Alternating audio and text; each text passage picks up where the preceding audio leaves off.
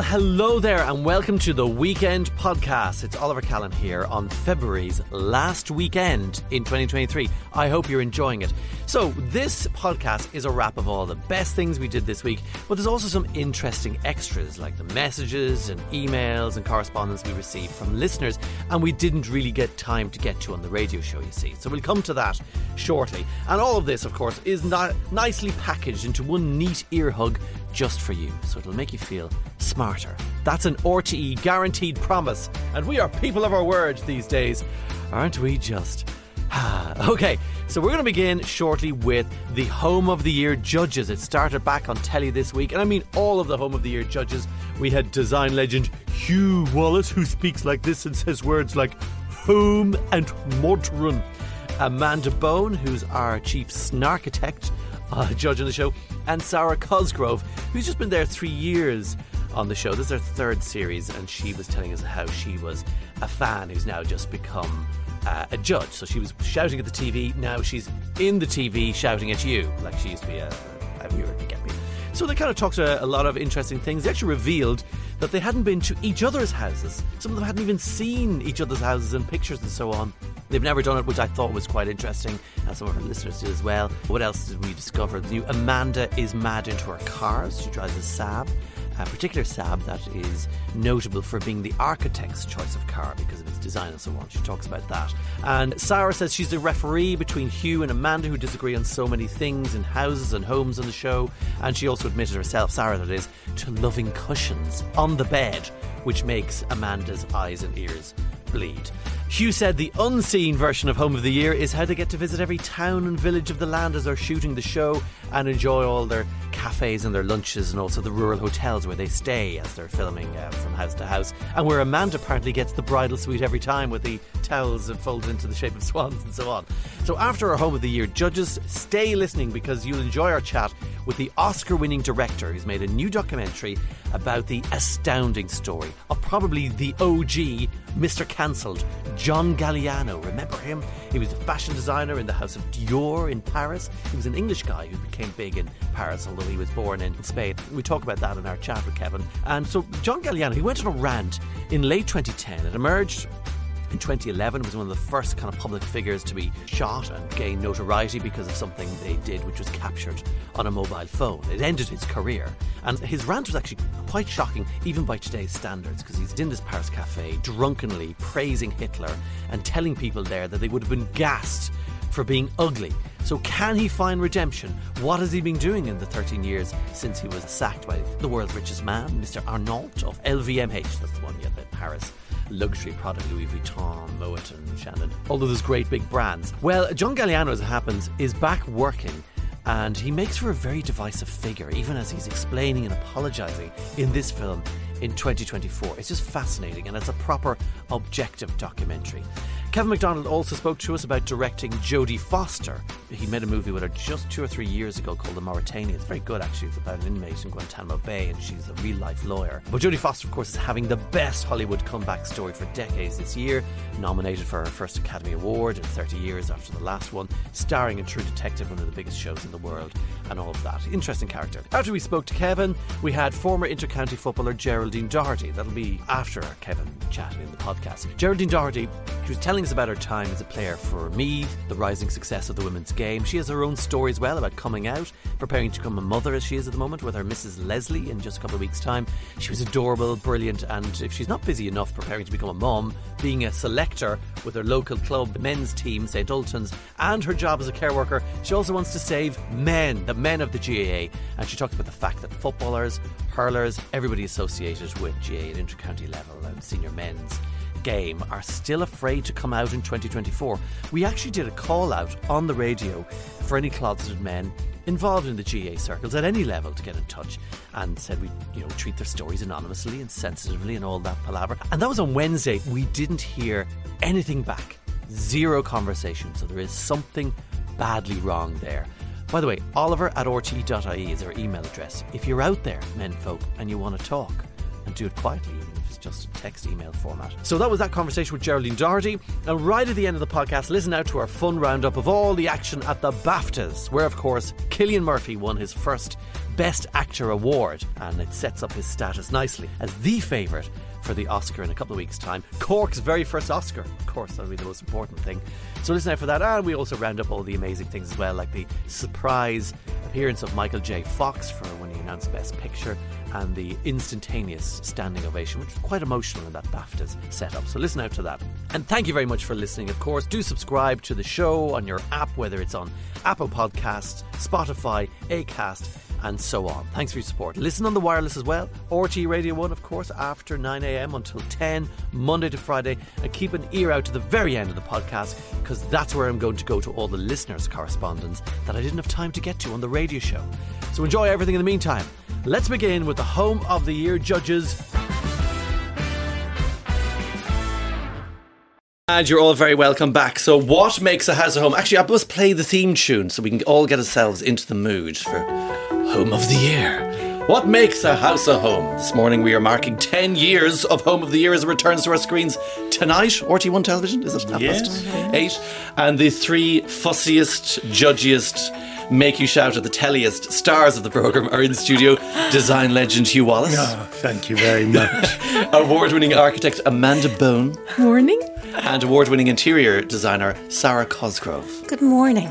You're all very welcome. And the text is 51551 if you want to judge the judges. oh, But do play nice, because you guys always do, don't you? With um, except with inanimate objects. uh, Hugh, it is ten years. Will we start with you as the senior judge? because you've Indeed, done. Are you the only one who's done all? Yeah, you're- yes, all yeah, ten all series. ten from the very beginning. You've been Wonderful. It's just been wonderful. What a journey. And all those fellow judges. It's just amazing. And now I have these two. you know? I mean, really. Your favourite? You know, Mo, come here. And you're one at the, end now. Yeah, she's the best. Why am Amanda's I the best. in the Sarah is sitting- literally Yeah, on yeah, this. come on. Where's your whistle? I'm Where's back your whistle? Get out the I need my whistle. whistle. She needs her whistle. I actually have a whistle. She Sarah does, is right there, and you just said Amanda's your favourite judge. Who? okay. Who, me? Well, let's face it, they both know I'm really the only person who knows what I'm talking about. Oh, you see, that's the Oh, whole problem. That's the whole problem. This is- white, white, white. It's all the same. You know, one chair and white. Pattern, pattern, pattern. Let, I know, let's where is ruin a room. Let's add a colour. room. A colour All right. that doesn't match. Sorry, I have to anything go. Claire Byrne here, uh, and like one voice at a time, please. Okay. Now I will go back to Hugh as the senior person. So you've dispensed with the other judges. I dispense with the other. ju- It's just fabulous. I mean, when what what amazes me is if somebody describes the house, I can go. I remember that, and and I I've done mm. two hundred and twenty five homes between Home of the Year and Celebrity Home of the Year. So, but it's an amazing journey, and the three of us are like giddy kids. we've we've gathered that No, no, already. it's aren't we? When you arrive up at a house yeah. and we're not allowed in, so we all stand outside in the weather with the wind and the mm-hmm. rain, and these two in skimpy little outfits. You know, I love that. Shocking, Do you know? And and there we are freezing to death, and then we open the door. And it's amazing because more than likely, when you walk through the door, it's completely different. Isn't that right? Completely different to what you're expecting when you're outside. Absolutely. That's what's wild. Never mind the skimpy outfits. Maybe if you wore your jumper instead of around your shoulders, you know, if it's cold, you mightn't be cold. No, but I, I love my little jumpers. You know, I think they bring a bit of colour. And certainly sh- like do. my glasses. You know, you need to bring the glasses with a bit of colour. And you've changed your glasses this season, I noticed. I They're- do, yes. I've gone for the red. The red now. yeah. I thought you colour coordinated your glasses I do, with yeah. your I have outfits. blue. You see, I have blue, green, black, and red. Yeah. So it depends on what I'm For wearing. season 10. Yes. My uh, ensemble. Because I've seen the first episode, I got the exclusive viewing, and I noticed you're wearing different glasses during the judging bit where you're. Where is that bit at the end where you're all in a room? In Palmerston House. Oh, very nice. and okay, so we have a great different time. glasses for period Yeah. properties. Now that's the highlight, isn't that right? That's the highlight of the show because that's the first time that we get to know which houses Ivan, watch episode. uh, are in which episode? so Oh, we have right. a clue. Okay, so you're filming it out of sequence. Totally. Yeah. So each house is independently judged. You, you know, it's not like you're comparing it against the house you saw or home you saw the day before. Yes, yes, yes. And uh, as Hugh says, we get so little information. And, And Sarah, what's the gap between seeing the house and then doing all the judging? Might be two weeks. three. Oh, no more. Okay. It's really tight, the schedule. Yeah. In fact, it was a week this year. Yeah. And but Amanda, we all arrive, and that's a day of delight and disappointment. Wouldn't that be fair? Because houses that you really wanted to get through don't. Don't make the grade. Yeah. Because, yeah, we don't know which houses are up against each other. So you're unfurling the scroll, and suddenly you could find, as has happened to me on many occasions, your three favourite homes of this series are all in the one episode. It's also when we. Oh, right. That's a huge thing, then, Yeah. isn't it? You're thinking these are going to be, yeah, going to make the final. And then But only one of them two. can. You see. If you eliminate two of them. And then it's kind of devastating, and you're trying to then wait. You, you're, we've got that same anticipation because you don't know what your fellow judges. And I always give the analogy when I moved back from London. It was the one show I really did watch, and I mm-hmm. would be shouting at the television, "How did you give that home a seven? Now I'm in the room shouting at him, "How did you give that a seven? It is He's like not answering. he's still uh, like. So you you're like the rest of us. You were a fan, and but except you're fan. now a judge. And, And and now- you were working at Harrods, is that correct? in- Yes, in London. Okay. for five and a half years, I was head of design there, so that was interesting. So a bit of a change. coming home. Interesting. Good. Oh yeah, just fascinating. I mean, the Harrods is its own planet, and Yeah. I was on Planet Harrods for five and a half The years. uber wealthy are coming in, yeah, are they? just Look- very international and a lot of big characters, like the show. So I was feeling right at home at over I'd the say year. the characters were slightly bigger coming to Harrods for interior design, maybe than, than anything we could imagine. So, what's your home like? Oh, It's a home, Amanda. Uh, uh, there are things in it so you wouldn't like it. And your red spot? Oh, the red spot is right here, of course. oh, Sure, sure. And have Good you seen? You've seen the first episode. I've seen the first episode, and uh, there are quite a you couple think? of surprises in it. Because, uh, and actually, the, the, there's a lovely house in the west of Ireland with, which has a swimming pool outside. oh, yeah. But there's a huge kitchen di- dining area. The first thing I said was, "I don't like the color of the kitchen." And Amanda, Yes, I I told went, you. I'm on a, I'm on the track. The green, the green, uh, green press was is, you know, fabulous. it was Yeah, a beautiful. loved it. wasn't it fantastic. Yeah, we exactly. loved it, didn't He's we? Team Amanda Hughes. yeah, Team Amanda Boo. Team Amanda Boo. Anyway, uh, Dem- Amanda is called Demanda Amanda. Is that That's- Demanda, Amanda? Demanda Amanda, isn't that right? Liking this. You see? Yeah. liking this too much. Actually, the swimming pool, which was outside, I have a clip here of the, the reaction of the judges to the swimming pool uh, to show the level of energy continues, whether it's half nine in the morning or whether you're out in the west of Ireland. the favourite spot. And at the swimming pool, no less. What a favourite spot. Oh my goodness, this is stupendous. I'm, I'm actually quite speechless. Amazing having a pool in your own house. Just sauna there, you can do your stretching and exercises, jump into the pool. Must be just extraordinary. How refreshing. I wish That's I'd me, known, you see, I'm doing that would have brought my stretching and yoga. I would have got in. And Amanda's moment. doing her length. He's even talking over Amanda's bit there where you were talking about you were oh, going to get your sorry. togs. It was just oh. beautiful. I nowhere to lie. I We'd think all- if you had had your togs, I would you would have I got. would It have was. got It was pretty It is a gorgeous amazing. I, I had my onesies. I should You have know what brought was my particularly oh, beautiful Well, thank about God that pool is they had a, a boundary wall built around their garden separating from the burn, but where the pool was located, they had omitted the boundary wall and they just had a glazed screen so that if you were swimming in the pool doing your lengths, you had a clear view out of the fields. There was nothing blocking your line of vision. And I thought that detail was particularly lovely. Now, it, it's actually an unusual episode because you have this kind of what we would consider the traditional home of the year, uh, you know, mod- modern home. Modern. Yeah, modern home in the west of Ireland. And then it's up against the schoolhouse, a converted schoolhouse in the west. Cor- And I would have thought, well, Amanda's going to hate this. I know. She's going to hate this house. But the thing about Home of the Year is I'm an architect, but I have to, it's not about architecture. So I have to try and leave that at the door. Now, sometimes I don't. It all depends on the home itself. But I judge a home on how it makes me feel on that particular day. Right. And when we were standing there, it's just, it, it was just so uplifting. It, it was just so calming. It was, it was, it was actually overwhelming and that's because of the space of the you know of the design of the home itself and also i felt that the homeowners really matched or well suited their home they understood the type of home that they had and and you know they made the most of it and they Yeah. pushed its qualities it just felt so authentic it felt absolutely beautiful I mean, it's, it's a good start because you've got the modern one, you've got the kind of older style one, and the one in between. So it's very hard to figure out which one you all go for. and We can't obviously reveal, no, but, it's isn't- something for everyone. But isn't yeah? That's what I love Yeah. about it. I look at it as a half-hour family romp. Yeah. You know, where if you don't like one home, you like the other. Yeah. And that's what's fabulous about the show. And it's sort of over before it's begun. A question for everyone, and this is what we're discussing it uh, hotly upstairs about. You know, a new, brand new house is just ready to go. It's all going to be a little bit too perfect. Should there be criteria where you know the house must be lived in for, let's say, two or three years, fully lived in before it gets judged on Home of the Year? Because they're, they're a little bit ahead of the posse, or if it's new. Uh, no, No. I, it actually rarely. Sorry. Sorry, I, but it rarely makes a. Di- I think it rarely makes a difference. Sometimes the homes that are too perfect and too new, it nearly counts. It doesn't actually go for them sometimes Hmm. because it feels like. I'd love to see it in two years when it has a bit of character.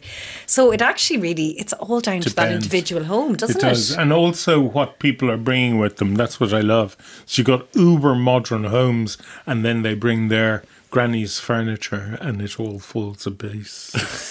But you you you love a bit of shabby chic. Oh, I love shabby chic wallpaper patterns, colour. There's no end to my desires. well, there is an end. Sometimes you think there can be a bit too much oh, upcycling. Indeed, indeed. You have your you have your limits. I do, yes. I, I just think that upcycling um, needs to be done well. And it's fabulous when it's done well, isn't it? Mm-hmm. Like that. that is a very uncommittal- Oh, yeah, Amanda knows a bit Amanda dodgy is- Well, on I'm, the I'm actually afraid to make a comment on upcycling. What I suppose is I appreciate and love things in their original form as they're meant to be.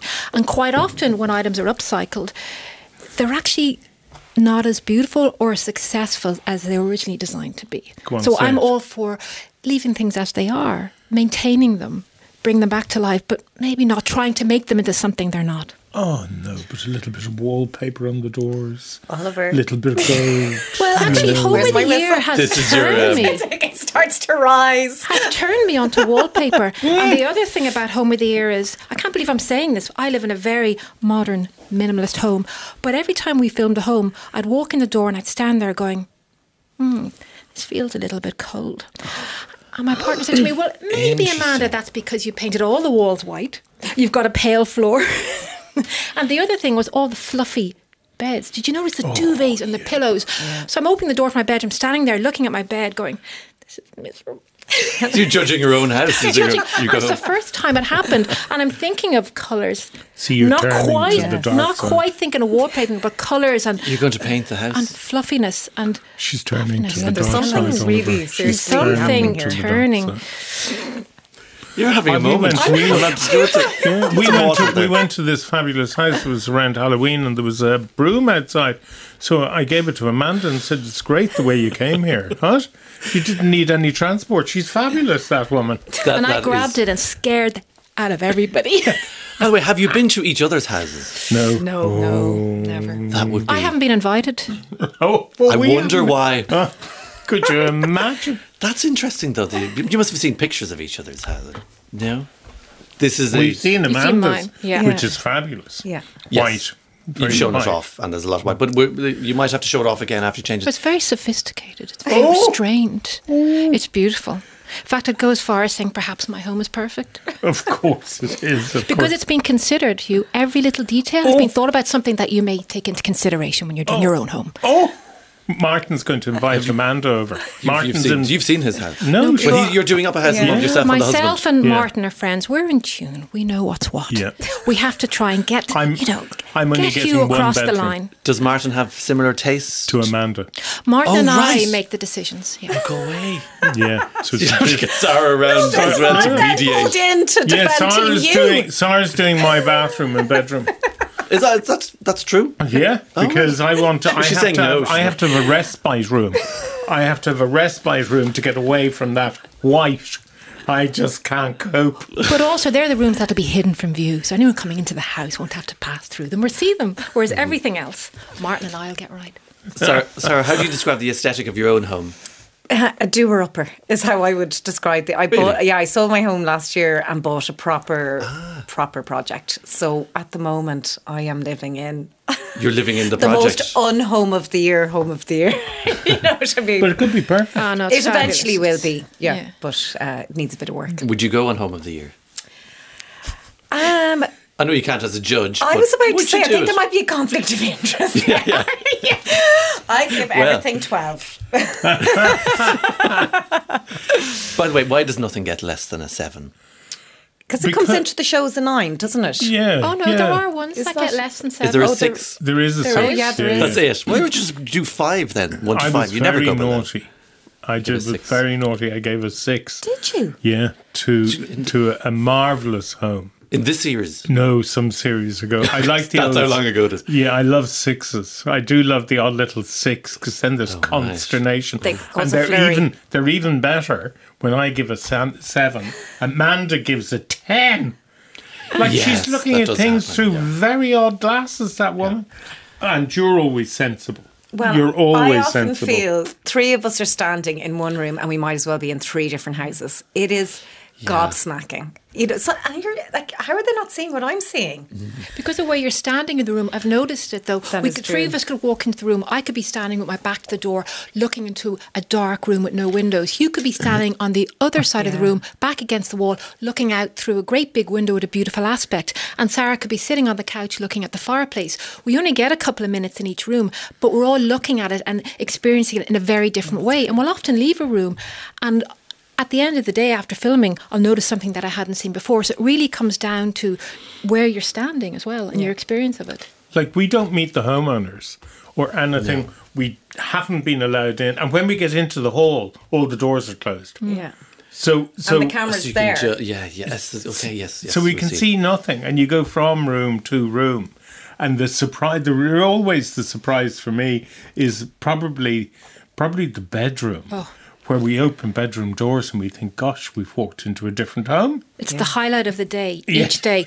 What is the main bedroom going to be like? Yeah. We yeah. take bets. We do. Really? Yeah, yeah. Is it going to make it or is it going to break it? It often does. Oh, Uh, in this series, we have a bedroom that has the shower and bath in the room. I'm just thinking of steam and everything, but but So no that spoilers. soaped- All that Practicalities. soaped body. I think it's very. Ro- I think it's very romantic. There's a trend, though, we noticed of bathrooms without walls. Yes. Yeah. Yeah. Bathrooms without walls. Yes. Yeah. So you're Or s- doors. Door. No doors. walls and doors. Doorless So you're sitting just- there Oh, the doorless. and everyone can experience Everything. you in the bathroom. bit of flatulence. I mean, oh it's When you're yeah, lying on the bed, Amazing. drinking your 9:30 in the coffee. I presume trends. We should always avoid the trends Yes, Always. absolutely. because because your home dates really quickly. So you know the hmm. old vertical timber paneling that's hot at the moment. the moment. slats Slats. they're not going to last. Oh no, they'll be gone next year. What about those front doors that have like the commercial big long handle, the the vertical bar? Well, the seems very like a problem is, you see, when you change doors. Yeah, funny enough, at the moment, it's very you have very limited Yeah. choices. You do have limited choices. And then you, if you go for a one-off special yummy door, you uh, you won't get your rating. Your, it costs a fortune. you're- You won't get your Oh rating. yes, Yeah. So door's there's so important. everything. Everything is just.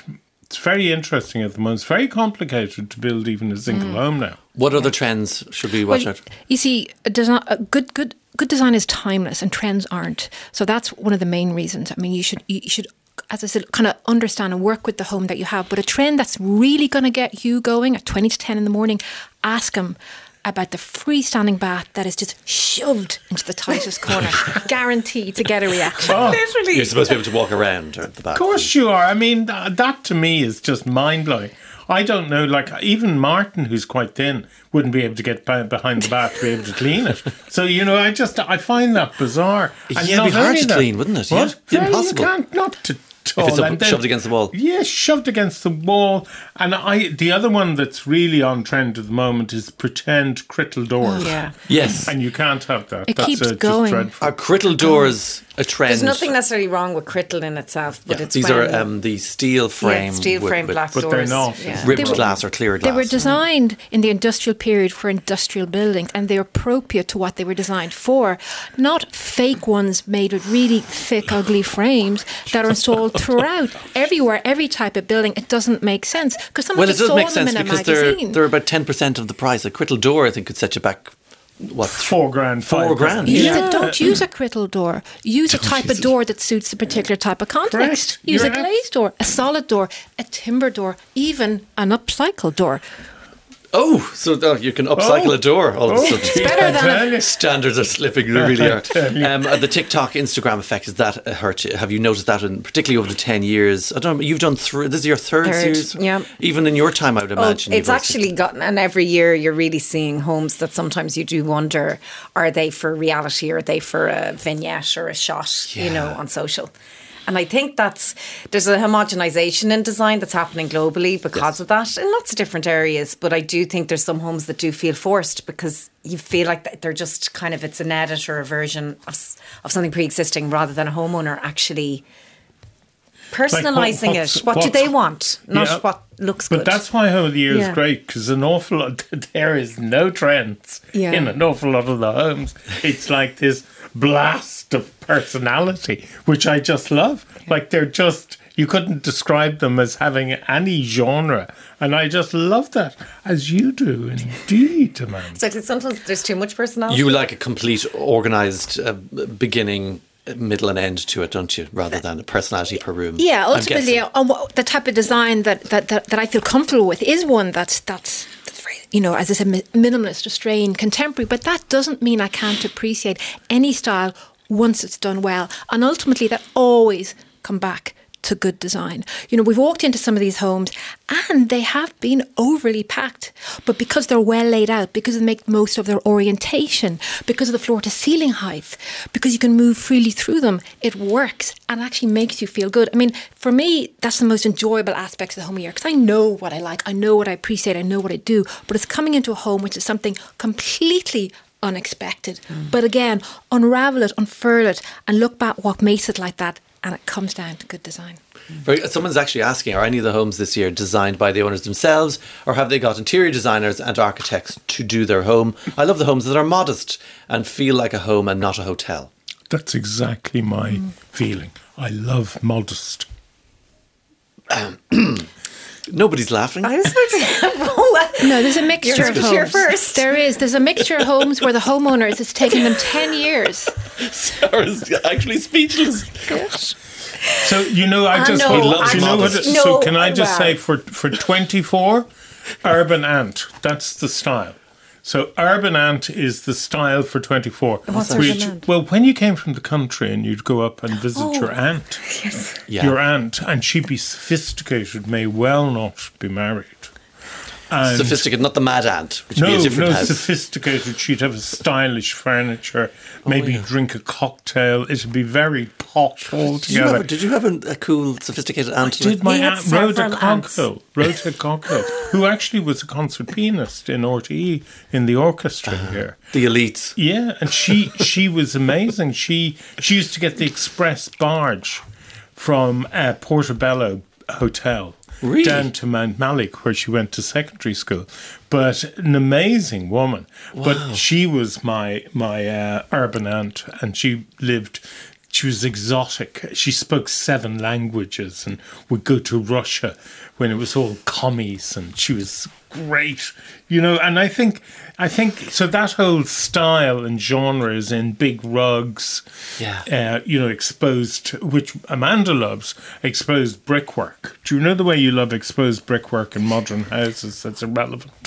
I love it. I have it in my own house because it makes the structural wall. But we've had discussions about where it's applied suddenly out of nowhere. So in fact, it's wallpaper and it doesn't make sense. It's not integral to the overall design of the home. So why is this here?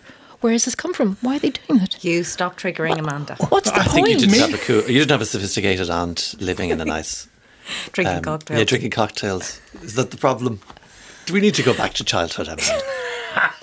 Well, the thing is that, you know, we know all about Hugh's family tree because he regales it from morning, noon, and night into every single home that we go to. There Isn't is that an aunt in every house. There is, or granny. Or granny. Or I seem to have seven There's a grannies. There's an awful lot of grannies. I don't know how I you got know, so many I'd be, grannies. I'd be slightly dubious. I wonder if you question that further.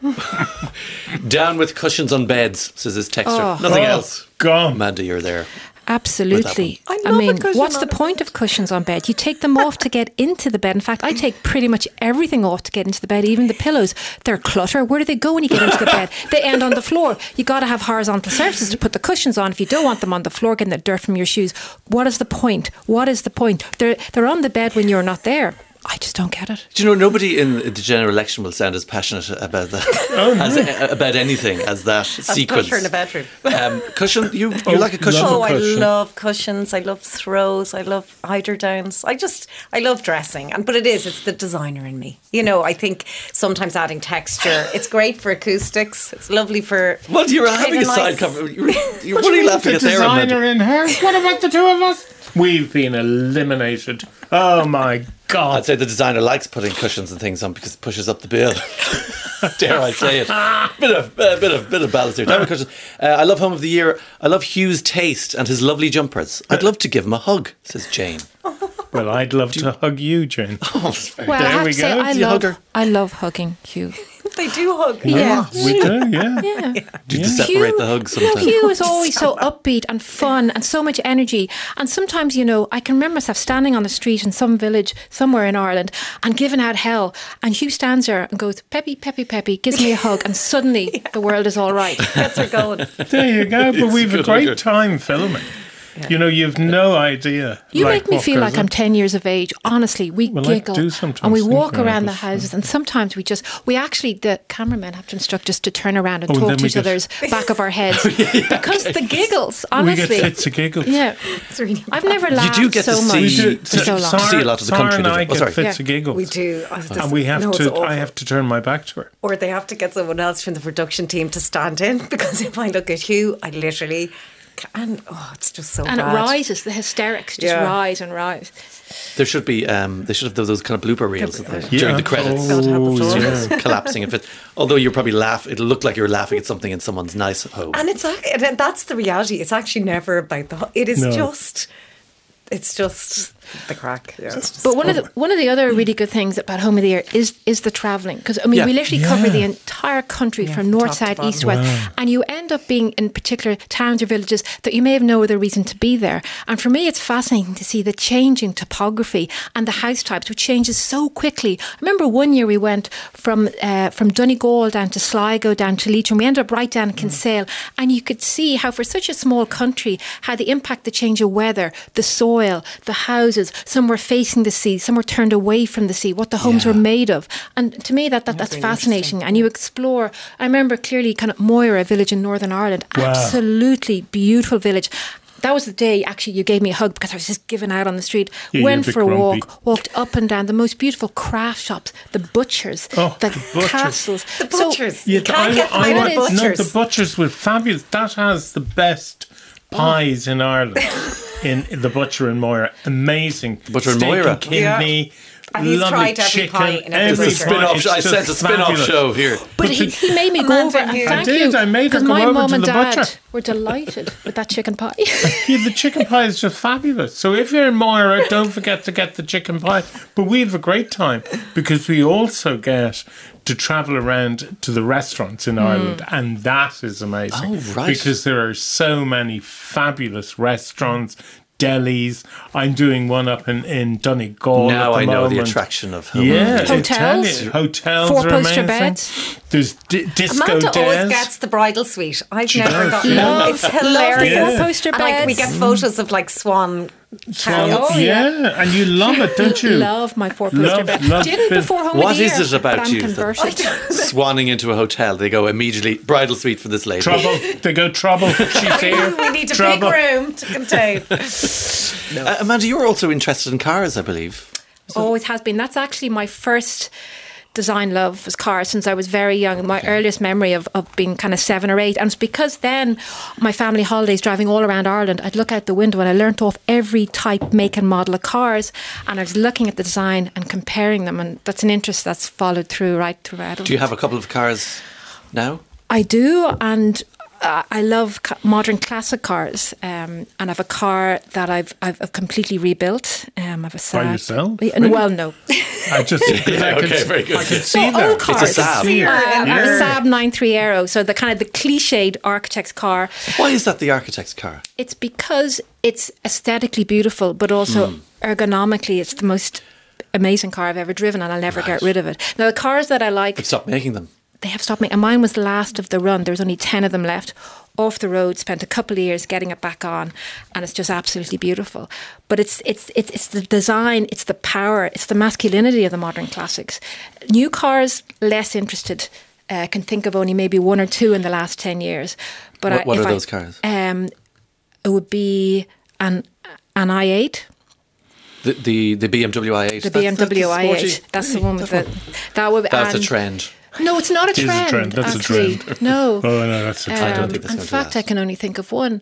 But yeah, anything the kind of the the the the, the 90s, like the Lancia Thema Integrale, um, Nissan Bluebirds, the, Nissan Bluebird. I love that. Okay, the yeah. Ford Capri. It's the boxy. yeah, you're Um, the boxy, the, the, masculine, the straight lines. Uh, and there's a run of cars now. My mind's gone blank, but um, They're really confounded over here It's on the cars. Lost all interest. Nissan 350Z, anything Well, that no, has I, power. I have my Mercedes.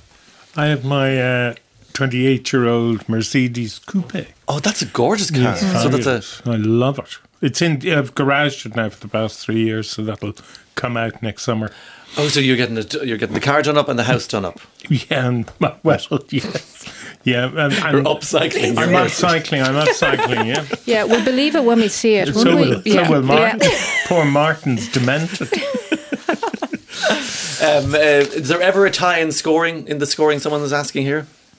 No, No. no. There's actually that never happens. It's, it's never happened in ten years. No. So when you, you come down to three houses, you're Well, we of don't know which three you see are in a show. So the Yeah, but when you- production mi- okay. mi- production yeah. mix them all up. So you've already decided uh, your score. We no, no, we haven't discussed the no, no. The the production decides which three houses go into Yes, a okay. particular But show. by the time they decide the three, you already have kind of you've given your verdicts. Have, is that- Yeah. Oh, but, yeah, Yes. completely. but we only get to know the result Ah, yes, yes, on you on the day deliberation day. Sorry, on score day, which Yeah. is just amazing. And then the next day is deliberation day. And Well, it's two Amanda, days nearly. yeah, Amanda arrives on her broom, so it's fine. Well, you know, it's, it's, it's, it's always two against one, so it takes a full day to decide on a winner. And I, you know, give it my Does, all. yeah. And I mean, you're, you're you're you're up against these two. You have to shout louder.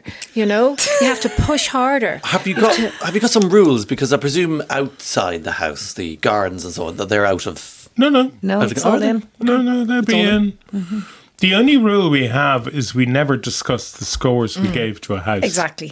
Yeah. Among your okay, So Among ourselves. that's So we'd never an know what the others have given Yeah, so until that day another- we're standing So then you have in your the finery. rows. Yeah. Okay, And and that's that's a great rule because then there really is genuine excitement and disappointment, as I say, on that day because you're going And shock. and shock. Mm. There is shock. You're unfolding that scroll. You're seeing which houses are in the episode, and then you see what you scored, what Sarah scored, and then you turn around, and then all hell breaks loose. Yeah.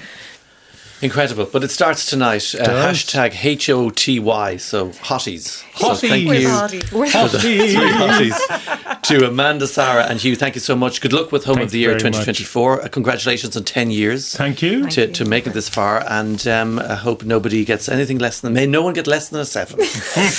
We're back after these. Email Oliver at rte.ie. Former Meath footballer and All Star Geraldine Doherty. Uh, welcome to you. When did you win your All Star? Um, a long time ago, 2005, Oliver. it's an exciting time in your life because I believe you're about to become a mum for the first time. Yeah, of course. Yeah, my wife is due in April. That's Leslie. I met Leslie. outside. She's in great form. She Not is. a. She wasn't so good coming up in the car. there was nearly a few stop offs. Seriously. Honestly, I think I'll be having the next one. That's how the discussion is going at the moment, is it? Between now and Definitely. Uh, listen, we, we saw we were intrigued by your story. You spoke to the Meath Chronicle recently, and you were talking about coming out, and you want other people to come out. But I want to find out a little bit about you before we get into all of that. of course. Uh, particularly your footballing history, because it's been an interesting week, uh, and we'll we'll also come into that. But you played football for Meath. Um, what era are we talking about? Very yeah, recently. well, uh, the 2000s, I suppose. Yeah, um, would have played underage, under 14, all the way up to senior. Yeah, so had good enough success. Unfortunately, we never got over the line compared to the last few years with Meath. Unbelievable lately, yeah. it really has. And being from the county, seeing the ladies win two All Irelands, it's just it's what dreams are made of. It's just been brilliant. So you would have uh, stopped about ten years ago. Yeah, I inter-county level? probably stopped. Yeah, I'd nearly forget a few injuries. I was in and out. Yeah, maybe 2014. Maybe yeah. 2005 is your all star. Yeah. I, I would have thought, you know, yeah. I should have had a few more never than that. forget that, moment. uh, but it is amazing because Meath won the first All Ireland uh, two, two or three years ago. Yeah, Back 20, back 21. Yeah, and 22. Which was significant because obviously Dublin and Cork have been so dominant in the last 20 years. I think Honestly. 16, 17 uh, All Irelands between them. Yeah, Um, definitely. what position, position did you play? I was a forward, lazy corner forward, didn't like coming out to defend. That was me. They were the good old days of football, wasn't Yeah, it? Where it's like you stayed were. in your position and let the halfbacks do do their job. you Uh, said it. So you were you were kind of a, a sparky forward, were you? You'd Yeah, well, running. I'd like to think so. Now, other people mightn't think the same, but uh, I was left footed, so I probably used to put people off a bit. Okay, he's going to be playing that wing.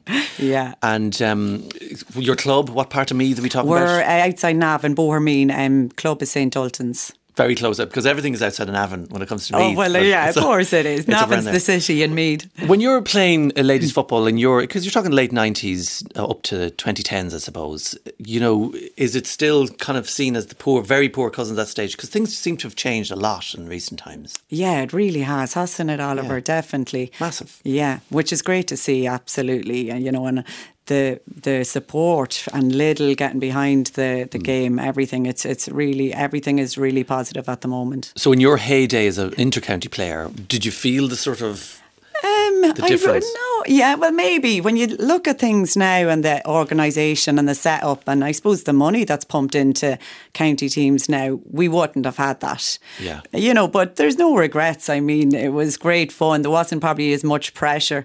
You were drinking coming home on the buses from matches. You know, it wasn't Yeah, that would be the same in the men's as well, wouldn't it? Yeah. You know, the, you know, good days. it's gone a bit kind of semi-professional in many ways. Yeah, definitely. The boom obviously had a huge impact on the men's game with the just gigantic sponsorships, and you know even the GAA themselves have admitted that um, managers at nearly every single level, club, county, at every division, are being paid and so on. I mean, ladies football must feel very that that, that kind of widened the gap, I presume, even more. Yeah, it probably has definitely. But you know, I there look, it's all it's all it's all positive, Oliver. You know, I think people do it for the love of the game, and that's what I love about Gaelic. You know, it really is for the love of the game, for the love of your club. So you know, people love volunteering as well, and uh, that's what it's all about. It's funny that you kind of you, you, you just said that you didn't really you just got on with the game, didn't you? You didn't really notice the sort of uh, differences. No, you really didn't, I suppose. And in Meath, we're a great footballing county, so you would have always had good support with football in general. Uh, you know, obviously not the same crowds, but I, it's definitely improving and it's going to get there. You can see the different crowds in the All Irelands now. It's 50, 60,000 for a ladies' game, which is it's unbelievable how far it's come. Yeah, in, in your in your heyday, would have the crowds have been very small. Oh, maybe 20, 30,000. I never got that far. so we, we maybe had 20 or 30 people there. Fair enough to get an you all-star, know- so you're in- you're you know, it was, it was great.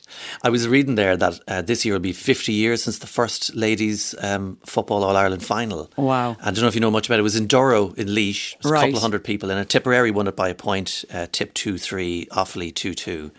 Uh, 1974. So it, it's kind of nice that this kind of merging of the Gaelic Games associations uh, has now begun finally. Yeah, it's a it's a long time coming, isn't it, Oliver? And I suppose we've heard about it, a lot of it in the last few years. Dual players really struggling to play both sports, which it's lovely to see now it coming together and ease up the schedule for them. Hopefully that they can play both sports. Is, is that because of the fact that it's become a, a little bit more serious? yeah, maybe so. The high level. yeah, that's probably it, Oliver. Yeah, definitely. Uh, I, I remember going to see Monaghan because we won back to back All Irelands in the 90s. And Right. my memory of it is that the crowds were quite good in Croke Park at that time. 95, 96, I think, is when Monaghan. And there was, there was, a, semi- there was uh, Waterford were very strong as well at the time, and Laois. Yeah, of course. I remember. Uh, but the crowds are kind of, they're, they're phenomenal now, aren't they? Yeah, of course. I was probably at a couple of them All Irelands, and the crowds weren't too bad, but nothing compared to in the last, uh, you know, five to six years. We're not having such a heyday in Monaghan anymore. Oh, don't worry, it goes around in circles. You still definitely make a comeback. We're out of the senior at the minute, uh, but it, it's fascinating. So, tell us about your story as uh, as a player, because once you you hang up your boots, uh, what you want to still be involved in the GAA. What happens? Yeah, honestly, um, I think yeah, it's lovely to be part of a team environment. I helped out with uh, Dunshaughlin Royal Gaels for a few years, uh, senior ladies club. So I really enjoyed that uh, for the last three years. They were senior champions this year, so which was great. And then I suppose I thought I was taking a year out, uh, baby on the way, but got the phone call from uh, the manager Martin in St Ultans, Monaghan man actually. Oh, is that right? Yeah, Monaghan Martin Hughes. Uh, so um, got the call, and I actually couldn't say no. Um, Leslie's brother and cousin plays on the team, so I'm delighted to be involved with the guys. So I, I really So you're a couldn't pass it, selector? I'm a selector on that team. Yeah. That's a kind of big moment as well in the history of, of uh, the men's sport because so few women involved, which yeah, is crazy. definitely. really. Definitely, I think it's it's going to come in the next few years, definitely. But when the opportunity came up, I I knew it was kind of yeah, I knew it was something very different, and uh, I couldn't say no. It's uh, you know it was a great honour to be asked. So have you? You've started. We've started, yeah. Now I haven't got stuck in properly myself yet, but definitely the lads are training hard. They've been training since November, so uh, they're really training hard now. The last few weeks, they're putting in a huge effort. So it's I'm looking forward to the to the months coming. The selector job is is a tough enough one, isn't it? Because over the years you go, oh yeah, selector's related to that person. This person. Yeah, well, you've, it. outlined already a couple of connections. That's and it. the pressure to kind of select the person you know, isn't it? yeah, of course. And if they happen to be the person who should be selected, then you just get a stick anyway. you do, you you, can't win. do. You probably can't win, but sure, it's, you know that's the love of the game, and not everyone's going to be happy with selections. And look, you just get on with it. You go to the pub afterwards, have a drink, and all is forgotten. Hopefully. Will it make a difference being a woman doing it? Um, I, I really have to say I've had such a warm welcome. I don't even think the bat an eyelid to the lads. It's been lovely, and I know Cora Staunton is below in Mayo. She's Yeah. setting the tone. So, look, it it's only a matter of time before more women get involved and get asked. Because I think is there only one woman who's the chair of a county board at the moment in Tyrone? Okay. she's still up there. Uh, th- they were talking about referee, referees sideline. It's just improving a small bit, isn't it? Definitely, yeah, there is. There is definitely more involvement from the female side of things. Definitely do with female umpires because you know sometimes you see uh, the, the the little consultation goes on. I go, did you see what happened there? I didn't see what happened. Of course, of course. Women ne- women know best, Oliver. Women know so. best. I think so. Um, there's a message in here already asking: Can anyone out there or your listeners explain why the new mileage rate from the GAA for players going training is 50 cent for female players, 70 cent for men? Are you familiar with this? Why is there a difference between how is this calculated? That's from Adrian in Galway, Adrian Devan. So, I mean, if anyone out there has an explanation for the, the very weird discrepancies. Yeah, it is like 20 cent there in the difference, you know. But as we said earlier, it's probably the money being pumped into certain counties and maybe more on That's the male side. down. So it's literally got to do with the amount of money available. So maybe the, the kind of merging will, will because it'll create that leveling. Well, level hopefully, yeah. Isn't that isn't that the idea? Yeah, of course. Um, I want to ask you uh, your feelings on that. By the way, I know it's it's a big political sort of a thing, but in uh, in ladies football groups in your circles are chatting. Have they been hoping for this moment for years? Yeah. Or would they have liked to have been remained independent as their own organisation? No, I think this is really positive, definitely. And as I said, I know players that have to had to give up camogie, had to choose football or camogie. So it's it's really positive for the players. Yeah. So it's, so it's, everyone's kind of happy happy about it. How did you meet Leslie, your missus? Well, she plays with St Ultans too, so we didn't have to look too far, which was great. That's kind of handy then, isn't it? Very handy, both from the same parish, so it was it was it worked out well. But I suppose, uh, uh, well, did, were you out publicly together at the time, or did you sort of have to do the side stepping? Are you are you this way? I'm this way. Or did you know? I was probably, I was definitely out. I'm older, obviously, so I was out the few years before Leslie. So yeah, maybe I, I think she did all the running. okay. So um, yeah, no, definitely. We probably started hanging out then a bit. So then, yeah, things matured, as you'd say. A lovely And- natural love story. That just, Yeah, well, sometimes Don't ruin it now. Exactly. You're, you're too down. You're too far into. too far in. But you know, with rural Ireland. Uh, you're a GAA player. Was it difficult coming out? No, I um, look. I really struggled. I was in my late twenties when I, you know, accepted who I was. So then, when I eventually came out to family and friends, they were so supportive, you know, and I really had the backing of them all. So I was so lucky, and I felt that the LGFA, the GAA community, is, you know, it is really supportive. And really encouraging and really inclusive. It's a lovely environment to be in. So I feel like that it's it's very easy to come out in that kind of uh, environment. How do you do it with your team? Do you go one? Do you go one on one, or do you do it in the? in I think you just like um, you like uh, Chinese whispers go around. Is that what you There's no announcements. Yeah, I think I just told my family and friends, and then you know everyone just kind of caught. Everyone kind of ca- catches on. Then eventually, But it's a big day when you do that, isn't it? Particularly with your family. Do you remember that? I do, Oliver. Yeah, I really do. Um, I really struggled with it. I really did. Um, I suppose I remember crying in the car to my mum, uh, telling her, you know, that I really, you know, and, and it's hard for parents to hear. And and I always remember that day, actually, in particular, um, she was worried about me not having a family. And it's actually lovely now to, you know, she's going to see that, so which is, is really nice. For sure. It's amazing the amount of people who come out to parents in the car. Are you serious? Is the car moving at the time? I suppose it's no, no eye contact. yeah. Is that what it is? It must Yeah. be, and maybe it's easy to talk in the car sometimes. And there's also the end of the conversation because you leave the car. There's something about there, there's a psychology there for it. It must be. Uh, so the two years are probably in floods of tears. Oh yeah, definitely. And look, it, it was, it was. I really just you needed to be your true self, don't you? Really, I was living a lie for so long, and I suppose I was always the loud, the funny, the humorous one. But sure, I was just, you know, underneath it all, I was, you know, really struggling myself. What did that struggle look like? That's uh, exactly what I said, Oliver. Like I was always the loud one at football training, the funny one, and you know, underneath when the doors are closed, yeah, I really, really did struggle. I suppose, just yeah, to admit it to myself. Fear? Fear, yeah, embarrassment, maybe. Embarrassment, Worried, worried yeah. about being judged, and yeah, they were probably the feelings. It's mad when you look back at it, isn't it? Yeah, it is, and it's only now in the last few years that I actually can really talk about it. Go away. Yeah, it's truthfully, yeah. Did you need help? Um, no, no. I really talked. Talking is therapy. I really talked to all my friends. My friends were so good, and my family. And once I had them, I was good. Uh, It's interesting when gay men are coming out, it's the dad that they fear the most. Right. For for women, is, is it the mam? I'm, I'm not, not in my uh, case. I, you know, But when you were kind of fear fearful of it. yeah. I suppose I told my mum first, and yeah, but the the dads are probably soft. They probably accept it quicker. but uh, no, that'd be grand. I, I'm- I was lucky. I didn't have to worry about that. Who I spoke to, you know, I'm quite close. I'm close to both of them. That's great. And uh, how long are you married now?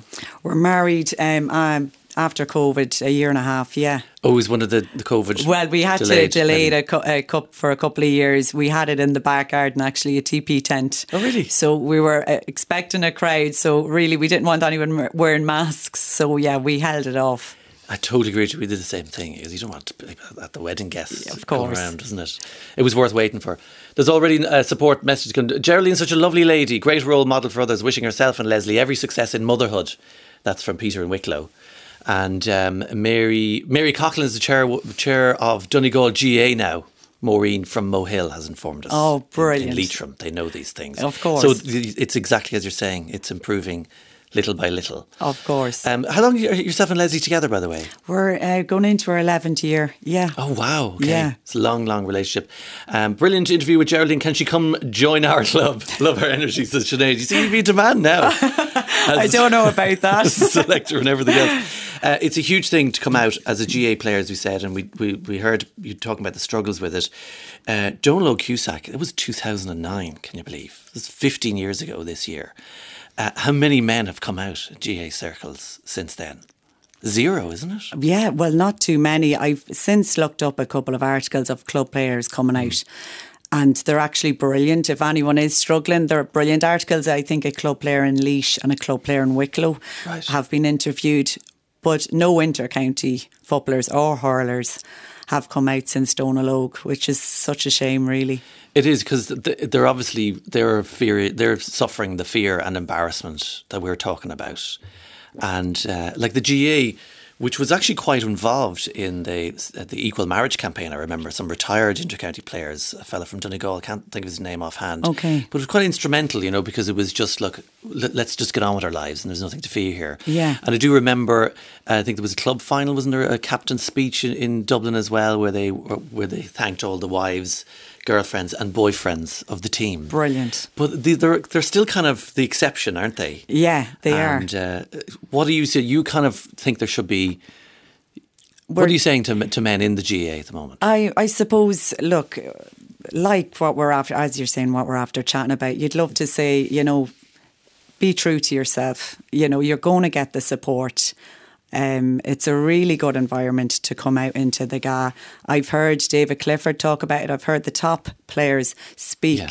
about having a teammate in the dressing room who is gay, that there would be no issue. It's it's a, like a big family, and the support is there for them. It's like the safest place because you're in among your own community. Eamon McGee was the was the player, Right. That uh, I just momentarily forgot his name there. Brilliant. Um, yeah, because there's there's huge support for them, and it's not just players at intercounty level. I mean, there are banished doors, there are uh, officials, and so on. David Gough, obviously, famously is an out uh, referee, and uh, in rugby as well as the referees first. Yeah. and actually in rugby in Leinster, I think there are two out players. Yeah, one, uh, one by Nick- and one yeah. Yeah, Neil McCarthy, is Nick it? Or- McCarthy. Yeah, yeah. Uh, so, the, so the, the rugby seems to be leading on this in the men's front. Yeah. Uh, but the fellas, I mean, you, do you know privately of men who've, who are kind of out and maybe just not making a media splash about No, it? I, I really don't. Same I, here. I don't know one male GAA footballer. You know, of all the players that we know, I don't know any. What is wrong?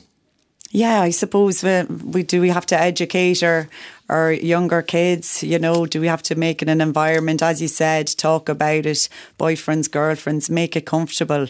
You know, and and try and destigmatize it. Really.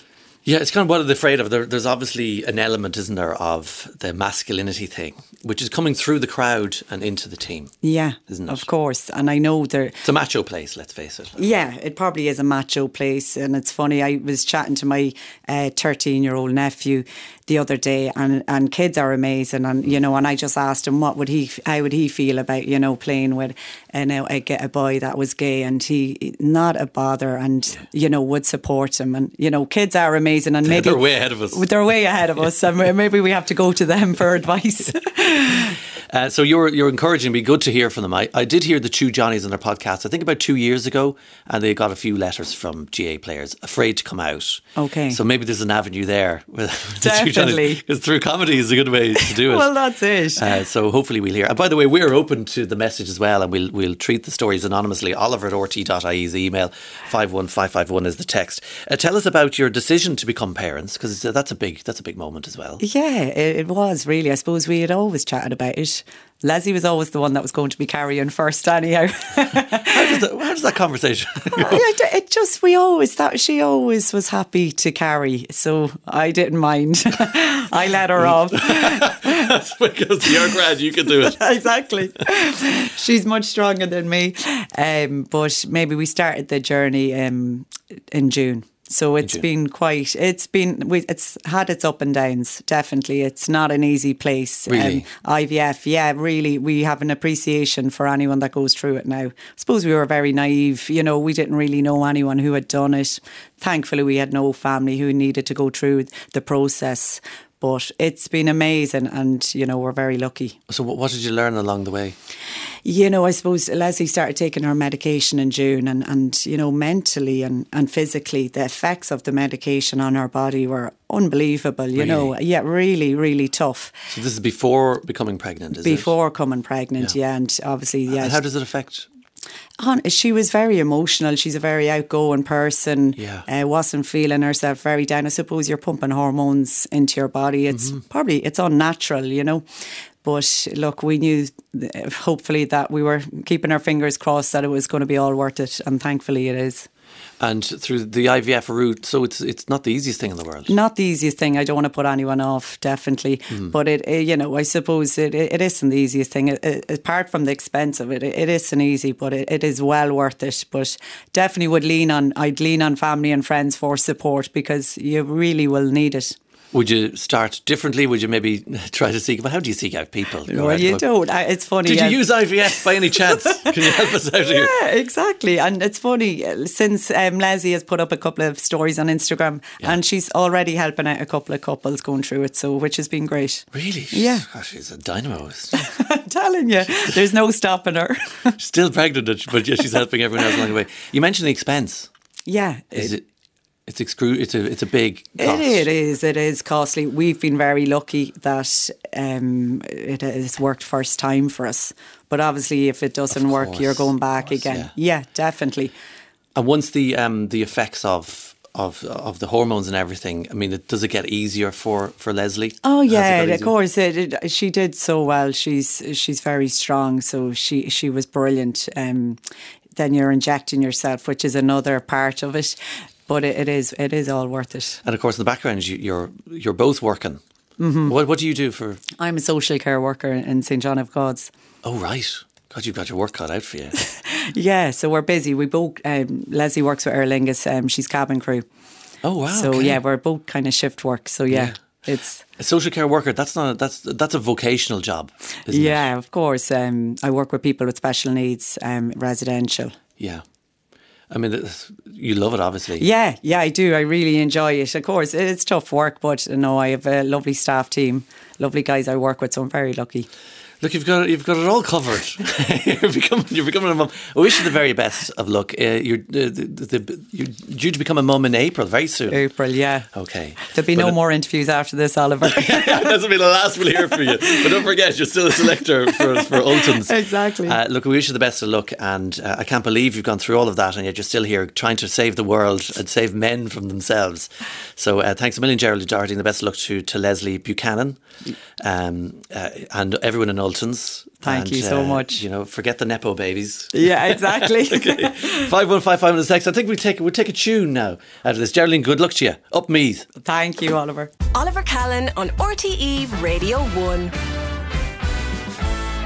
Now, where do I want to go to next? I want to go to John Galliano. He was the world's most famous fashion designer for time. He was outrageous, bombastic, intolerable, brilliant all at once. Then he exploded in a Paris rant about Hitler. Videos shot on mobile phones brought him crashing down to earth in 2011. Where has he been since? Well, Kevin Macdonald has made High and Low John Galliano, and he brings it uh, this week to the Dublin International Film Festival. You'll know Kevin as the director of The Last King of Scotland, also from Touching the Void, both of them Oscar winners. He's done an amazing job again here. He's on the line. Welcome, Kevin. Hi, how you doing? This, in terms of cancel culture, uh, the fall of John Galliano, it's virtually prehistoric in many ways, isn't it? It is. That's one of the reasons actually I was so interested in it because it's one of the very first people who's cancelled because of something that's shot on a mobile phone.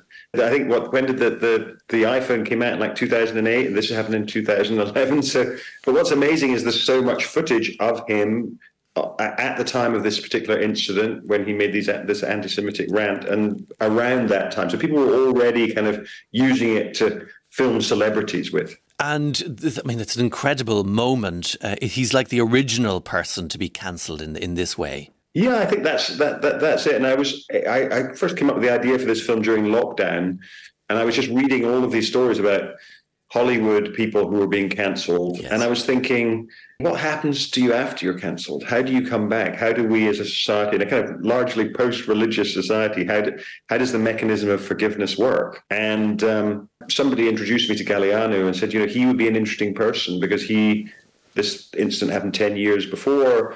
He's still kind of persona non grata in certain circles.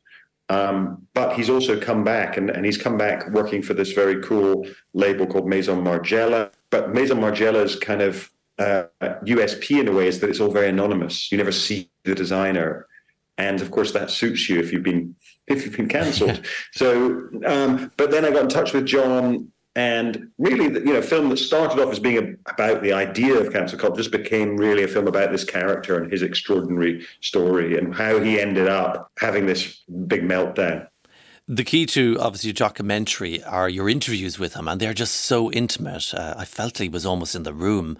Uh, you chose obviously to do that, particularly have him looking down the lens using that technique. Mm. Yeah, I mean, I think that that in some ways the film is a, a, kind of confession by him. Mm-hmm. I suppose I did think of calling the film "The Confessions to John Galliano," but actually, um, if, if, it's not a confession, it's something like being in court with him. You know, he's like the witness on the stand. Yeah. And I think I wanted the audience to be feeling like they are making a judgment of him. They are looking him in the eyes and thinking, "Do I trust you? Do you know? Do I believe the emotion that you're giving off about this?" I think it makes for a you know really compelling a really compelling interview, but also it means it's a film which I think audiences come out of and they're debating it. They're arguing over what do I think of him? Is he mm-hmm. is he somebody who should be forgiven? Shouldn't he be forgiven? Do I believe what he says about it, having had a blackout? You know, he can't remember what happened because he was a, he was a blackout drinker. Um, but at the same time, I think you know you're forced to confront the humanity of this person, and we're all used, I think, these days to judging everyone and writing them off. But actually, of course, even the greatest sinner is a human being, and um, you will grow to find him charismatic and likable and brilliant. But you, I guess, are confronted with the idea of, well, maybe I can think that he's all those things, but also think he said something unforgivable. How do I cope with that, mm-hmm. that dilemma in a way? I gather you, when you were interviewing him, it's quite at length, multiple days, I believe, and there's no PR people, or he has no spin doctors around him at the time. No, it's one of the things I really, really admired about him, and obviously liked about making the film was that usually, obviously, when people are in this kind of situation, they have PR coming out of their ears and they have crisis PR people in the room with them whispering in their ear or, or stopping the interview and saying, what about this? What about that? I don't want to go down that line of questioning. With John, everything was done directly, just me phoning him up and saying, oh, can we meet you next Sunday at your house and do some interviewing? He would say yes or no, I'm around, I'm not around. And he was just really trying to be himself. There was no intermediaries, there was no sense of caution about anything, there was nothing off limits. And just that the, the simple humanity of that is really i think mm-hmm. striking and i think particularly when we're so used now to these celebrity films like you know the beckham film um, which are controlled by the celebrities you know made by their yeah. made by their production companies to make them look fantastic and they do make them look fantastic and they're very entertaining but but i think it's there's something about you know documentary should not be um, from the point of view of the subject of the documentary. I think you know it's old fashioned. It's an abused term, documentary, in that regard, isn't it? yeah, I think that's fair. Yeah, this is, is definitely objective. It must have been difficult to maintain that objective lens, having spent so much time with them. Yeah, of course. You know, you create a human connection with people, and that's that's natural. And I guess that audiences take, take that into account. But it, I think the uh, the thing I've been struck with with this film is every time I've shown it at a festival, it's coming out in cinemas in about three weeks, but it's playing some festivals before that. But and we have the most incredible arguments, ding dongs, discussions, debates afterwards. And a lot of people have said to me, "This is I haven't I haven't discussed a film like this um, with my friends afterwards uh, in a long, long, long time. I haven't discussed it in this really intense way because I think it brings up so many of the issues around that we're all that we're in the ether at the moment, not just cancel culture, but also forgiveness and the notion of how do you forgive people and obviously the notion of anti-semitism where does that come from and obviously particularly at the moment with what's going on in israel and gaza anti-semitism is rife yes you've, you've landed this, that subject at such an amazing time. Can can you remind people just how huge John Galliano was? Because the footage of his catwalk performances are quite astonishing. Yeah, he was the enfant terrible of the British fashion scene in the 80s and early 90s. He won the British Fashion Designer of the Year three times, I think, when he was still under under 26. And uh, each time he won it, he would then probably go bankrupt the next year because he was a hopeless businessman, and and Britain really wasn't able to, to sustain you know really creative designers. There wasn't the, the sort of industry or the backing. So um, he was taken in 1994 to Paris, and he became the first British designer in over 100 years to head up a big couture house. And that was Givenchy, and he was there for a year, and then he was given the big job, which is head designer at Dior, which is obviously, you know, pretty much one of the two or three most influential, most famous design houses in the world. Yeah. And he was there for uh, 15 years. And during that time, that's the boom in the fashion industry. You know, fashion turned from being this kind of uh, thing that was for a few old rich ladies and um, and maybe a few movie stars into being something that everybody aspired to wearing. And if you couldn't wear the clothes, then you'd wear the you'd, you'd get the lipstick or you'd get the perfume, or whatever. And, the, and and they started selling this dream on a global scale, and the Chinese got involved, Japanese got involved, and it become obviously now you know Bernard Arnault, who owns both Givenchy and uh, and Dior and many many other brands. Um, he's the richest man in the world. Mm-hmm. I mean, that's that's how huge this industry is. And John, and then Alexander McQueen, who came just a year or two after him and took his job at Givenchy, they were the kind of the um, entertainment factor at the front of his huge this huge industry that he was creating. They were the people who were talked about in the press. You know, they they were scandalous, they were outrageous, they they they dressed people in crazy ways. They these shows that were like cost millions of millions of dollars were talked about for days and days and you know and john at the end of every show would come out himself in an outrageous costume and to take the applause of the world everyone on their feet. And i mean it was absolutely massive. When you see a fashion show today you know you're seeing something that's a you know a really a pale comparison to what what was going on in the heyday in the 90s and the early 2000s when when, when john and alexander mcqueen were in there in their prime. It's incredible just to capture the excess of, that wealth in the 90s. His, he was helping to generate annual profits, it says, of 588 million pounds uh, a year for Dior. So he he was just, um, he was an outrageous character. And then that moment happens where it all comes crashing down. Yeah, and that, that, what the film does is that it shows you for the first sort of half this incredible talent, this incredible life. There's also some pain in his personal life. Um, which explains a lot. Um, but he develops, like a lot of people do, he develops a when they're in those positions of stress and celebrity. Um, he developed a, a, a, terrible drink and drugs habit. It's a familiar story, you know. In some ways, this story is uh, it, it, the first half of it is quite familiar. It's the it's the it's the Amy Winehouse or the Whitney Houston films. You know, it's it's it's rise from nowhere, incredible success, and then a crash to the ground, which usually ends in in death, which is what happened obviously to, to, to the those two singers, but also to Alexander McQueen, yeah. um, who was who was John's great uh, competitor, I guess. But um, the strange thing about this film and about John's story is that it has a fourth act. It's not just those three acts; it's a fourth act, which is the inconvenient and embarrassing act where you have to explain what you did and you have to go on and think well how do i live my life now? How do i how do i explain to everyone and how do i get forgiveness? Um, and so that I think is the thing that ultimately made this quite hard film to make. Cause it's it's a kind of awkward fourth act. It's an awkward bit. Oh, he should he should be dead. This guy. He treated himself so badly. Yeah. He behaved so badly, but he's not. And so the last sort of third of the film is really about what happened after this. And it's we talked to John gave us access to everybody in his life. You know, his family, his therapists, his addiction counselor his lawyer, everybody speaks in the film. Kate mm-hmm. Moss, Naomi Campbell, all these people speak in the film. And so I think it's about as rounded a, um, an image of somebody that you that, that you can get. It, I mean, interviewed with people we wouldn't uh, see popping up in documentaries like Anna Wintour and, of course, Mr. Arnault himself. I mean, I presume the name mm. John Galliano made it easier to open these usually unopenable doors. Well, to an extent, but of course, also it was quite. For some people, it's quite sensitive and tricky. Yeah. Um, they don't want to be associated with him. And there were people who said no.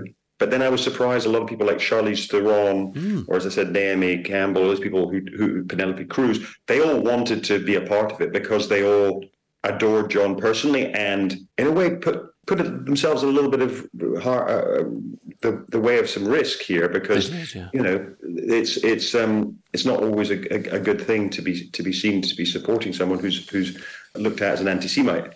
But I think they all feel so strongly that this that was not the real John, and ultimately that's the question that I think really fascinated me the most was. You know, how do we ever know really what's going on inside somebody else's mind? When somebody says something, does something awful, how can we ever know why they did it, why they said it, whether they're really sorry about it afterwards, or whether they should be forgiven? You know, you don't know. Everybody else is a kind of is a is a black box, hmm. and and and so there's a kind of mystery story about the film in the end. Yes. And I think one of the decisions you make, uh, it's very creative, it's a brilliant decision, was to intersperse his life story with clips from a 1927 silent film that he adored. Tell us about that. Yeah, so so the very first time I, I talked to John, we were speaking about the influ- you know, influences on his early work, and he he went to the St Martin's Art School, and um, I was saying, you know, what what sort of things did you did did you draw inspiration from? And he said, oh, there was this film, Abel Gance's Napoleon, this sort of epic um, silent movie from 1927, which I happen to have seen and really loved. It's it's famously inventive, cinematically inventive, and it's it was actually, you know, I think they're restoring it again now, the French Cinematheque, and there's going to be like an eight-hour version coming out at Cannes, Cannes this year. Um, but this but this film, he saw the, an earlier restoration that's the great film historian Kevin Brownlow did with an orchestra, and it was on on, on at the South Bank Centre here in London all the way through his career, John has drawn on this influence, and not only that, but he has dressed like Napoleon so many times. In his at the end of his shows, when he went out onto the catwalk himself, Yeah. he'd often dress up as Napoleon or wear Napoleon T-shirts. So I began to think, ah, there's some connection there between him and Napoleon, and and that film offers a kind of entertaining counterpoint, I guess, to a serious story. And you see his, you see John, um, uh, you know, John's story being reflected in the story of the young Napoleon who, like John, who came from Gibraltar and was a small man who felt himself to be an outsider, dark skinned in the north. You know, he and he's a gay man, obviously, John, and he was bullied terribly at school. And Napoleon was bullied when he was at school for having a funny accent coming from the south and being shorter than everyone else and all this. So I thought, oh, there's a, there is, and, and, and they both met their Waterloo, didn't they? Um, and I thought, and I thought there's a, there's an int- there's an interesting parallel and a way to kind of escape from the kind of plodding predictability of a lot of documentaries where Yes. you you know you're caught in a world of bit of archive interview, bit of archive interview, to sort of give it a little bit of the the smell of magic that John brings to his fashion shows, I suppose. Well, there's just great um, debate around as well, particularly because he's a British designer who makes it in the snobbery of Paris, and you also have Yes. very different British attitudes towards Napoleon uh, as the compared to the French attitudes toward Napoleon. It was it adds an extra layer. Exactly. Uh, before I let you go, I, I want to Yeah. ask you actually just about because you directed Jodie Foster only recently in The Mauritanian, uh, which is a film Yes. with a, a great conscience about the, the less inspected aspect of America's place in the world. You must be really enjoying her 2024 life story, Jodie yes, Foster. I mean, you know, um, Jodie is a great human being, and it was such a joy to work with. You imagine she hadn't worked for a number of years. Her mother had been quite ill, um, and when I first met her.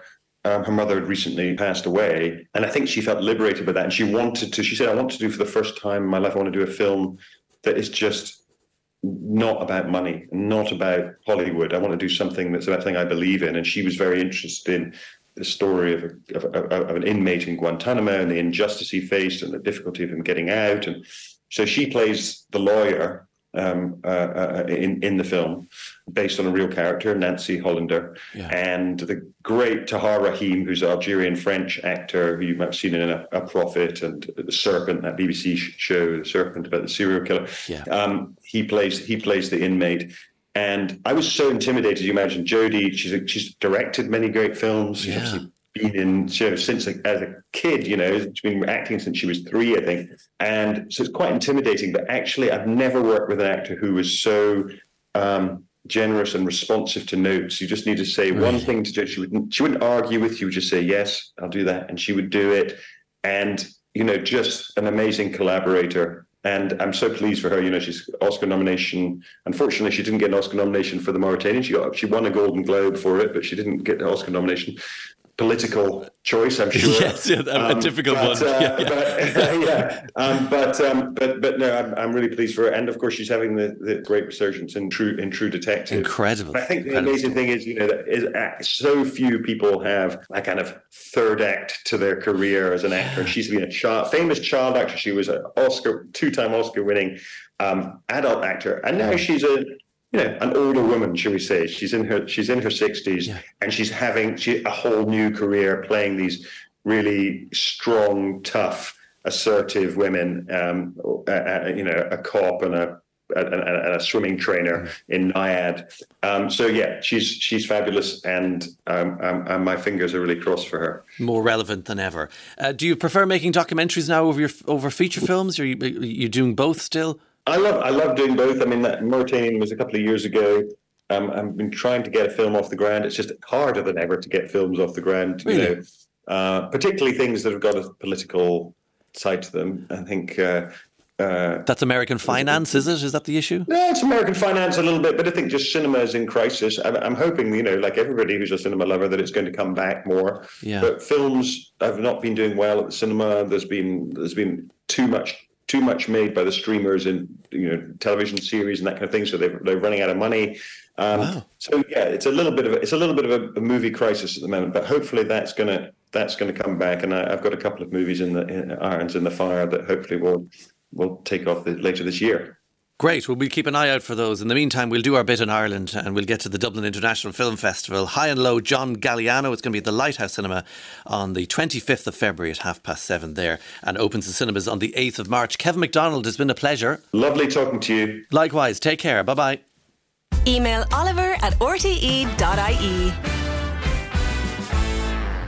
Aha! Are you still there? Are you still listening? Well done. You've made it to the end of the podcast. Thank you. Like, subscribe to the podcast, and all that jazz. Now, I mentioned on the show on Friday that during the acceptance speech by the Oppenheimer's producers for Best Picture BAFTA, there was a fella on stage standing there among the cast and crew, and Cillian Murphy began to look strangely at him. It was like he didn't know him. That's because he didn't. The guy was a YouTube prankster who blagged his way into the BAFTAs, made it all the way past the red carpet into the auditorium, eventually actually appearing on stage during the main prize of the night that had just been announced by Michael J. Fox. In fact, he didn't even have to blag because he simply wore a high vis vest. It's very, very empowering. You see, security, you know, they'd stop anyone trying to walk through the gates of ropes if they didn't look like they belonged there. But a fella who walks confidently in a tux with a yellow reflective gilet, the yellow vest, they let that man through. Let him in. There's a lesson here. You can get away with anything once you're wearing a high vis yellow vest.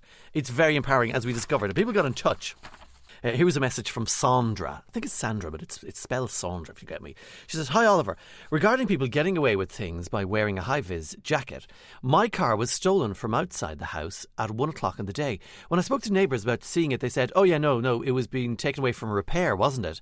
Because these, the thieves, were wearing the high vis jackets and they put it on the back of a tow truck with total confidence. That's what the neighbours obviously thought when they looked out and saw people in yellow jackets taking away Sandra's car. We could see them clearly on house cameras, but I was unable to get it back. It was an older 05 Reg Mercedes, but I loved it. That is a gorgeous car, actually, the 05 Mercedes. I know that Hugh, of course, from Home of the Year, would particularly love it. This other person says, I was working at a sold out gig, a concert, when a pizza delivery guy arrived at the front gate. He had a piping hot pizza with a contact name and an American phone number. So the security said, Oh, we'll let you in because you're obviously delivering a pizza. And they let him walk right through into the backstage area of this sold out concert. Half an hour later, the so called driver was spotted in the bar area eating the pizza that he is apparently delivering, waiting for the show to start. Almost ingenious.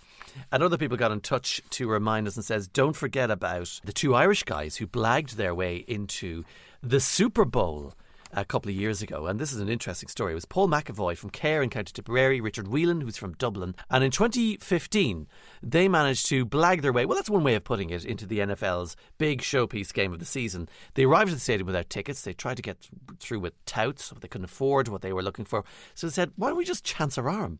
So they went in to the Super Bowl, you know, the biggest sporting event in America, one of the biggest TV events of the world. You'd imagine security being razor sharp, airtight. So they decided, what if we just walk through the front door and pretend that we kind of belong there? Will anyone question us? They did. Nobody questioned them. They got past one layer of security, just looking confident. Paul says he was looking down at his phone, pretending to text the other fella, and it was just like we'd popped out to look at something we got, and then we kind of walked back into the stadium. It's like, oh yeah, I was here already. They didn't have to say anything.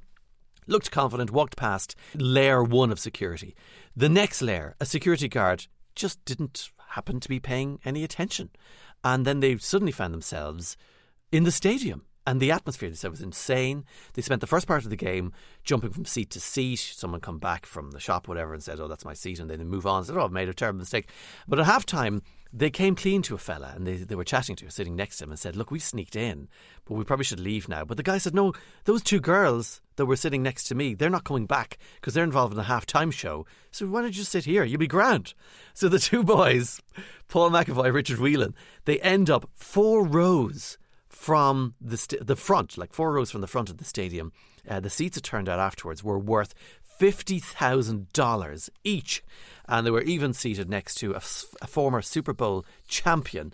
Uh, he was called Lawyer Milloy, and he gave him a play-by-play commentary on the game. Didn't even need the height of his vest, but I thought they were interesting stories and they were worth uh, sharing with you here at the end of the podcast. Now, thank you very much. This is the end of the podcast as you know it. I'll be back on the radio on Monday. If you've any interesting stories or things you think we should definitely know, pop an email to us anytime, even if you're living in the future listening to this. Oliver at rte.ie.